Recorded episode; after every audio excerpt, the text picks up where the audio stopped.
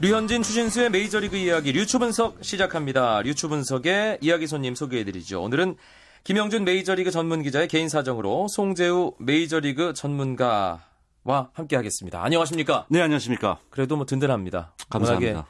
어, 혼자서도 꽉 채워주시기 때문에 그래도 전 허전하네요. 예. 예. 신시내티의 추신수 선수 네. 가을 야구를 느꼈는데 아, 너무 짧았네요. 아, 노루골이 예, 정말 느낄 정도 너무 짧았는데요.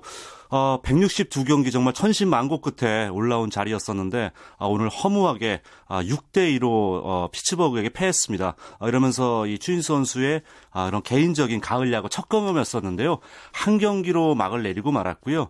어, 또 그리고 본인도 타석에 딱 네 번 들어섰지만은 어, 사실 뭐 좋은 역할을 해줬거든요. 뭐 잠시 후에 소개해드리겠습니다만은 신시내티는 정말 지난해 아, 디비전 시리즈 올라가서 2연승하고 3연패를 했었고 이번에는 또 와일드카드 결정전에 서 또 한 경기 만에 패하고 다시 뭐 집으로 향해야 되는 그런 불운의 팀이 되고 말았습니다. 네. 피츠버그와의 단판 승부였습니다. 네. 피츠버그의 홈, 신시내티로서는 일단 불리한 조건에서 싸울 수밖에 없었는데 그래서일까요? 완 패라고 해야겠죠, 신시내티로서는. 그렇죠. 뭐 오늘 경기 보신 분들은 아시겠습니다만은 경기 초반 선발 투수 싸움에서부터 이미 기울어지기 시작을 했고요. 어, 방금 전에 말씀하신 이 홈필드 어드밴티지라는 게 아, 정말 이렇게 크게 작용할 수 있나 놀랐습니다. 네. 결국 이제 결과론적인 뭐 얘기가 되겠습니다만은 시즌 마지막 3연전 피츠버그하고 싸움이었었잖아요.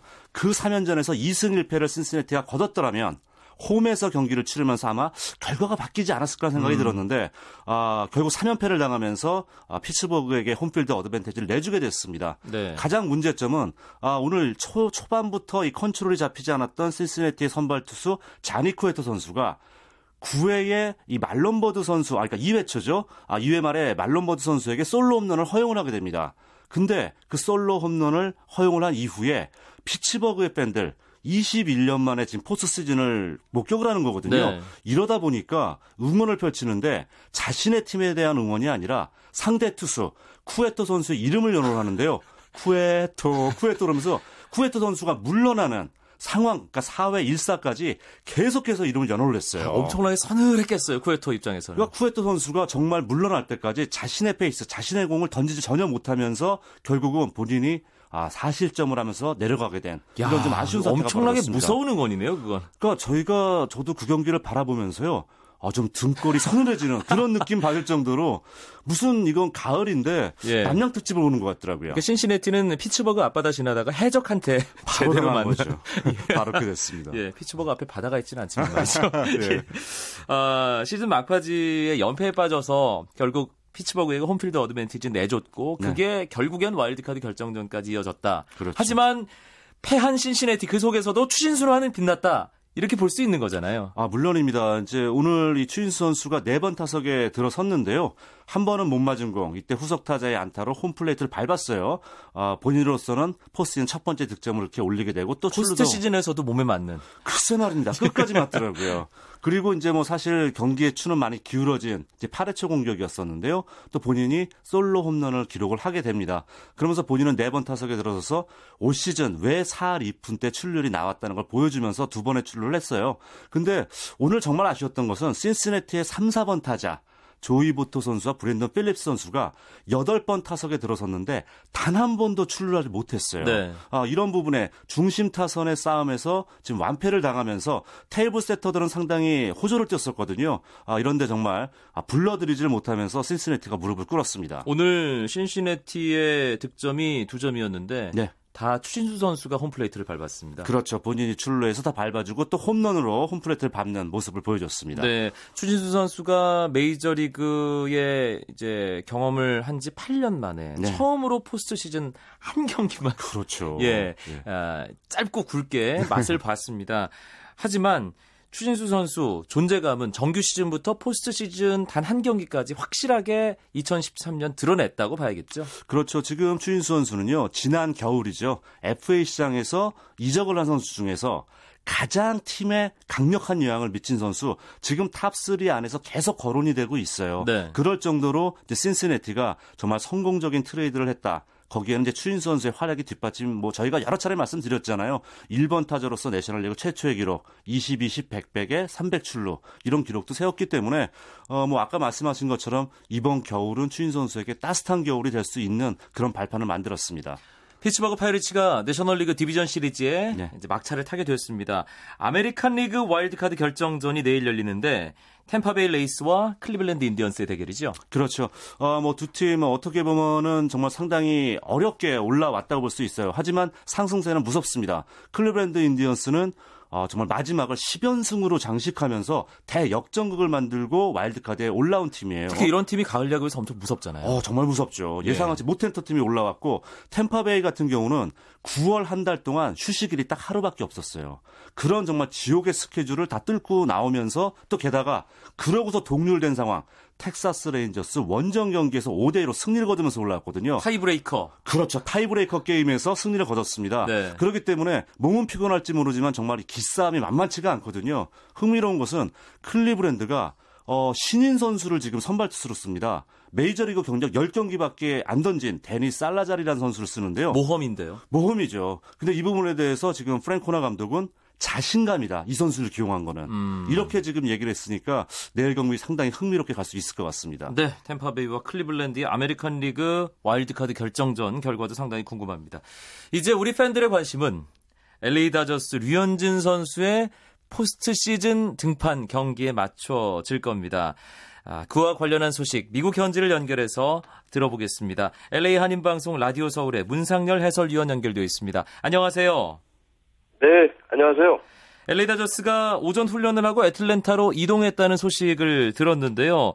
아, 돈 매팅리 감독이 선발 로테이션을 뭐 최종적으로 밝히지는 않았습니다. 그런데 어, 거의 모든 전망에서 류현진 선수는 다저스 홈에서 열릴 에, 디비전 시리즈 이 3차전 선발로 낙점이 됐다. 이렇게 얘기를 하고 있는데 뭐 확실하다고 봐야겠죠. 네, 어저께 그 릭 허니컷 투수 코치를 그 만났는데 예, 릭 허니컷 투수 코치는 류현진이 그 3선발이라고 이렇게 사실상 예 말을 해줬습니다. 그리고 투수 코치는요. 여- 네, 그리고 여기 이제 그 라디오 방송도 다 이제 다저스가 그 페이를 하는 거거든요. 예, 그 flag station이라고 그러는데 그 KLAC의 post game을 하는 케빈 케네디 씨도 방송에서 예, 제3선발은 유현진이다. 그런데 존 매팅리 감독이 이제 계속 기자회견에서는 이 얘기를 하지 않은 이유가 예, 단기 전에는 어떤 일이 벌어질지 아무도 모른다 이런 얘기를 했는데 그 이유는 만약에 이제 이 다저스가 상황이 좋지 않았고 1승 2패로 이 시리즈가 몰리게 되면 4차전에 클레이턴 커셔를 3일 휴식 후에 4차전에 기용할 수도 있으니까 그런 가능성을 배제하지 못하니까 아직 에, 선발 투수를 3선발, 4선발에 대해서 발표하지 않는 것 같습니다. 왜 그러냐면 에, 지금 현재 모든 그 플레이오프 진출팀 보면은 선발 로테이션 공개한 팀은 그러니까 에, 디트로이트하고 오클랜드가 제 1선발만 예고를 했거든요. 그래서 에, 돈 매팅리 감독도 그런 점에서 에, 상황을 보고 이제 선발 로테이션을 예고할 것 같습니다. 예, 일단 뭐 3차전 류현진 선수가 아직 미정이다 이런 게 아니라 이 4차전 이후에 좀 공격적인 네. 선발 로테이션을 꾸릴 것인지에 대한 결정, 그 고민 때문에 그렇죠. 아직까지 그 3차전 이후의 선발에 대해서는 어, 조금 아껴두고 있다. 이런 문상열 해설위원의 말씀이었고요. 류현진 선수가 뭐 지금 전망대로라면 다저스 홈 경기인 3차전에서 던지게 되기 때문에 일단은 안심이 됩니다. 다저스 포스트 시즌 표는 다 팔렸다고요.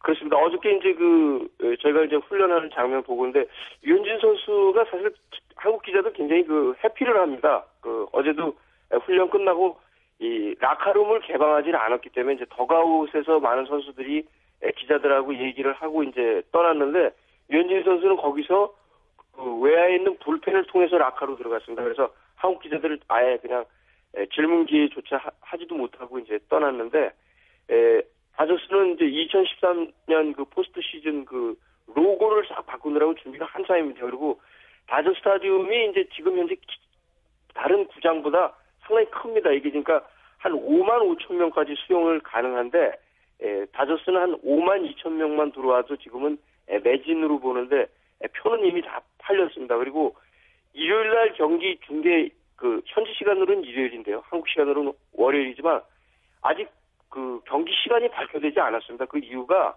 예, 미국은 모든 이런 중계 방송 일정은 방송사가 합니다. 방송사가 콘텐츠 사용료를 사실상 많은 그 중계권료를 내기 때문에 방송사가 모든 거를 예, 주관을 하기 때문에 아. 아직까지 예, 월요일 날 경기 일정이 예, 지금 정해지지 않았습니다. 미국 현지 시간 일요일 방송국의 편성 시간과도 연동이 되기 때문에 아마 그렇습니다. 결정이 되지 않은 것 같네요. 알겠습니다.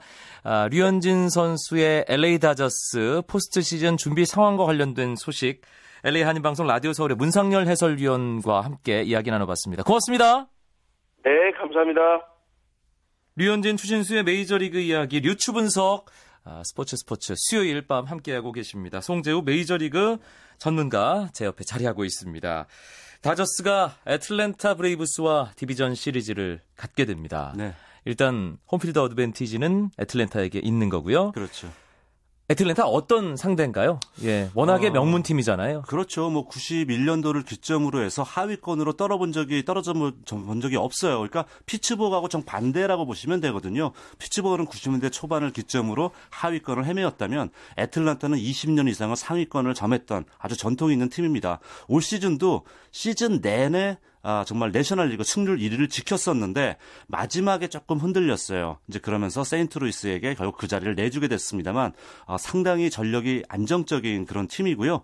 올 시즌 아, 다저스하고 7번 상대를 했었는데 5승 2패로 또 우위를 점했었거든요. 네. 자, 그렇기 때문에 다저스로서는 아, 쉽다고 얘기할 수는 없는 팀입니다. 예. 예.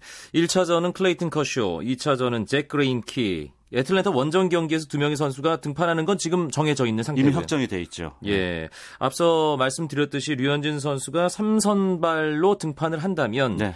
아, 저희가 이번 시즌 류현진 선수 14승 8패 방, 평균 자책점 3.00 네. 어, 이렇게 전체적인 성적을 정리하면서 상황별로 다시 따져본다면 홈에서 예. 야간 경기에 예. 등판했을 때가 참 좋았잖아요. 그런 면에서는 예.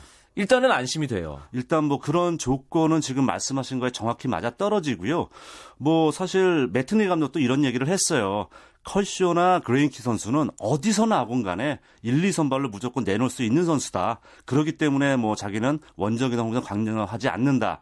그러면서 더더욱 자연스러운 거는 유현진 선수가 홈에서 잘 던진다는 건 본인이 누구보다 잘 알고 있지 않습니까? 그렇기 때문에 굳이 발표하지 않아도 자연스럽게 지금 3선발은 유현진 선수라고 봐야 될 것 같습니다. 이번 시즌 중에 류현진 선수 애틀랜타 상대로 나쁘진 않았지 않습니까? 그렇죠. 그때 원정 경기였었고 초반에 조금 아슬아슬한 면이 있었는데요. 나중에 경기가 흐르면 흐를수록 더 내용을 좋게 끌고 갔어요. 아, 그렇기 때문에 물론 아마 지금 뭐 애틀란타도 류현진 선수에 대해서 많이 좀 연구를 하고 있을 겁니다.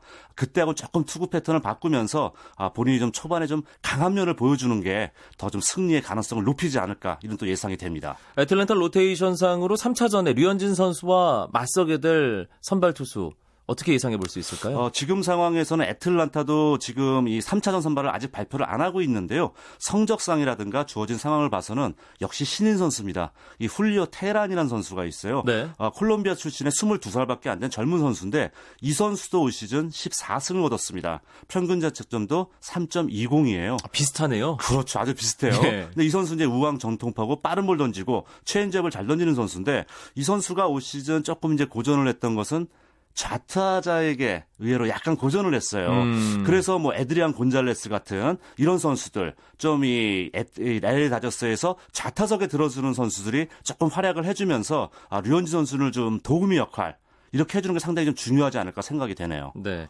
내셔널리그 또 하나의 디비전 시리즈 대진은 와일드카드 결정전에서 승리한 피츠버그 네. 그리고 내셔널리그 전체 승률 1위 세인트루이스 그렇죠. 중부지구 두 팀 간의 맞대결이네요. 그러니까 중부지구에서 세 팀이 올라왔는데 결국은 신시내티가 오늘 탈락하지 않았습니까? 이러기 때문에 세인트루이스하고 피츠버그 승도 결국은 한 팀밖에 못 올라가는 거잖아요. 네. 이러기 때문에 어, 지금 상황에서 물론 세인트루이스가 가장 전력이 좋다라고 얘기들 많이 하고 있어요. 그래서 세인트루이스에게 뭐 유리한 점수를 주고 있지만 피츠버그의 페이스가 워낙 무섭기 때문에 정말 포스트 시즌은 뚜껑을 열어봐야지 알 수 있는 것 같습니다. 아메리칸 리그 디비전 시리즈는 어떻게 예상하세요? 저 아메리칸 리그 디비전 시리즈 디트로이트와 오클랜드는 많은 전문가들이 디트로이트 쪽 아무래도 지난해 월드 시리즈까지 올라갔던 준우승 팀이니까 네. 그쪽으로 좀 갈 수가 있고요. 내일 또 경기 결과에 따라서 보스턴과 아, 이제 내일 경기 승자 클리블랜드 템파베이 승자가 맞붙게 되는데요. 보스턴이 예상을 뒤엎고 1위를 했는데 과연 그 자리를 지킬 수 있을지 아니면 템파가 이기건 클리블랜드가 이기건 기세가 막판에 무서웠기 때문에 이들 팀의 기세가 앞설지도 흥미로울 것 같습니다. 네, 다음 주부터는 이 수요일 밤 스포츠 스포츠 류추 분석이 류추 분석 플러스 메이저리그 포스트 시즌 이야기가 그렇죠. 될것 같습니다. 오늘 아, 혼자였지만 든든하게 이 시간 채워주신 송재우 메이저리그 전문가 고맙습니다. 네, 감사합니다.